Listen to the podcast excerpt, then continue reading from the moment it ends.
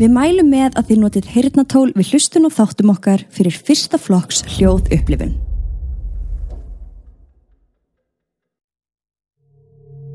Við viljum minna á að þessir þættir eru alls ekki við hæfi barna.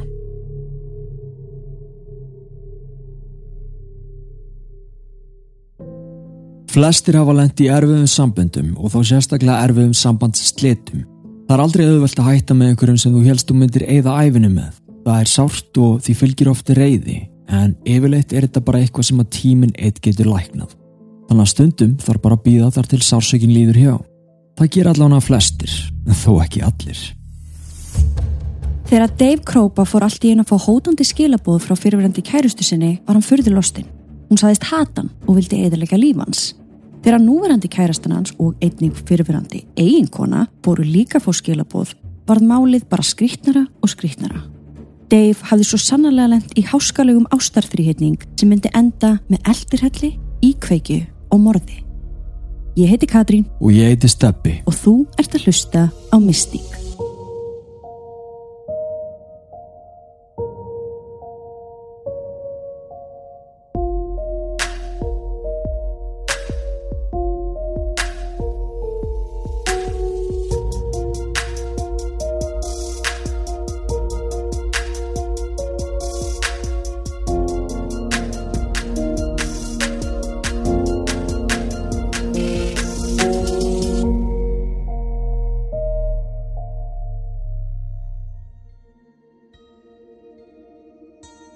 Við erum stödd í Nebraska fylki árið 2012 og hinn 36 ára bevilavirkin Dave Krópa er nýlega fráskilinn. Hann og fyrirverandi eiginkonans Amy Flora hefðu einfallega vaksið í sundur síðastliðin ár og hjónabandið endaði á eins góðum nótum og mögulegt var. Þau áttu tvö börn saman og eftir skilnaðin ákvað Dave að vera ekkert að flytja neitt langt í burtu. Þau byggu því rétt hjá hvort öðru til þess að geta séð um börnin. Eftir að svo litill tími var liðin, eftir skilnaðin, ákvað Dave að byrja að deyta aftur. Hann skráði sig á stefnumóta síðu í vonum að hitta kannski einhverja sæta stelpu. Þar var heppnin með honum þegar hann rekst á hérna 37 ára gamlu Sjönu Elisabeth Golliar. Shana var einhleip og átti tvö börn og sveipuðum aldrei á börnin hans Dave. Þau ákveða hittast og gerðu það oftar og oftar eftir því sem á leið. Þau eruðu samt aldrei beint kærustu par. Nei. Dave var ekki alveg tilbúin í það svona stutt eftir skilnaðin. Dave vildi ekki vera einskorðaður við eina konu. Nei, nei. Þannig samband hans og Sjönu var opið. Það er að þau máttu alveg vera að hitta annað fólk þrátt fyrir að þau væri að deyta. Já, en sko Shana, hún var samt ekkit alltaf hrifin af þessu fyrirkomulagi. Hún var meira að leita einhverju alvarlegu. Hún vildi eignast maka, ekki hafa bara einhvern á hliðalínunu. En hún var samt frekar hrifin af Dave þannig að hún ákveður að samþykja þetta fyrirkomulag að því manna hver veit nema þau yrðu exclusive einn daginn. Mér finnst þetta líka svo flókið í bandaríkjunum að því að þú segir Yeah, we've been dating for four years. Bara ha, nei, er þið ekki búin að vera Já, já, í já. sambandi? Emitt, emitt. Þú veist, dating? Nei, Nei, allavega. Í oktober eru Dave og Shana ennþá að hittast, en samt ekki ennþá beint orðin par. Svo þegar Dave rekst á hérna 37 ára Carrie Farver er ekkert í fyrirstöðu að hann bjóðinni út.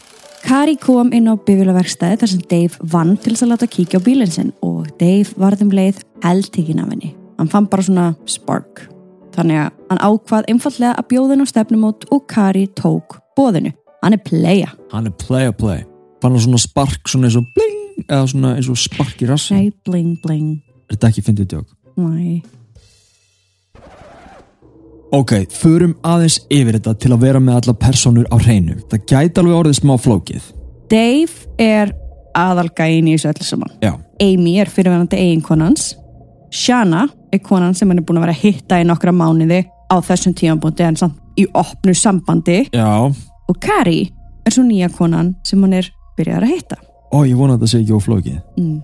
Carrie er einstæð móðir eins og Shana. Hún átti úlingsson og vann sem tölvunafræðingur, bara mjög flott og klár kona og það er sem mitt kona sem að komin á bifilavestæði. Fyrsta stefnum á Dave og Carrie átti sér stað þann 29. oktober. Þau fóru út að borða og skemmti sér hansi vel. Þau vildi bæði hafa hlutina frekar casual. Ekkert vera að skuldbinda sig eitthvað heldur, bara hafa gaman. En á stefnumótinu fyrir Dave að fá skilabóð og símringingar frá sjönu. Hann reynir að pæla ekkert í þeim, hann er jú á stefnumóti við annari konu. En skilabóðin halda stanslust áfram að koma. Að lokum gefst Dave upp á því að hunsa skilabóðin og ákveður að ringja í sjönu. Dave segir henni að hann sé á stefnumóti og geti ekki tala við hann í augnablíkinu. Sjana, sem eins og þau munið var ekki sérstaklega hrifin af þessu opna sambandsfyrirkomulagi, var, já, skiljanlega svolítið sár út í Dave. Mm -hmm. En þau lögu símtalinu og Dave og Kerry heldur deitinu áfram.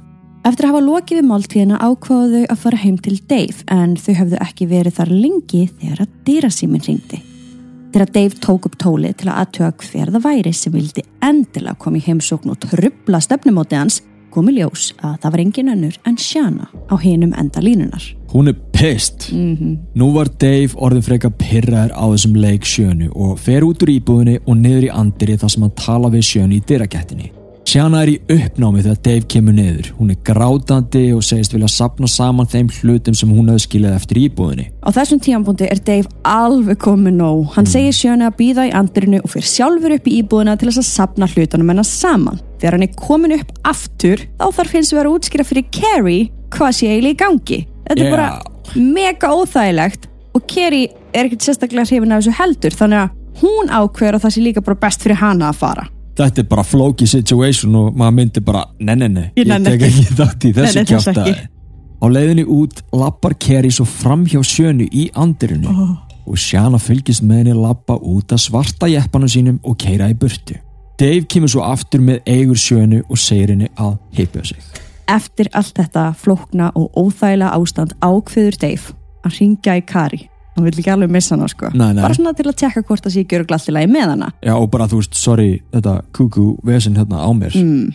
Þau ákveða að halda stefnumótinu áfram og Dave fer heim til Carrie og þau eigða nóttinni þar saman. Já, já. Næstu tvær vikurnar fara þau svo að hittast meir og meir. Þau eru að tengjast alveg rosalega vel og finnst gaman að vera í félagskap hvers annars. Þau eru samt ekkit exclusive ennþá. Í raun er Dave ennþá að hitta sjönu þrátt fyrir þetta förðulega atvik og þrátt fyrir allt saman. Ég veit ekki hvernig það virkar að gengur fyrir sig. Vistu, ég myndi ekki nenn þessu. En allt gott að blessa, þú veist. Að halda vill. uppi tveimur deytum á sama tíma. Sjana alveg brjáluð.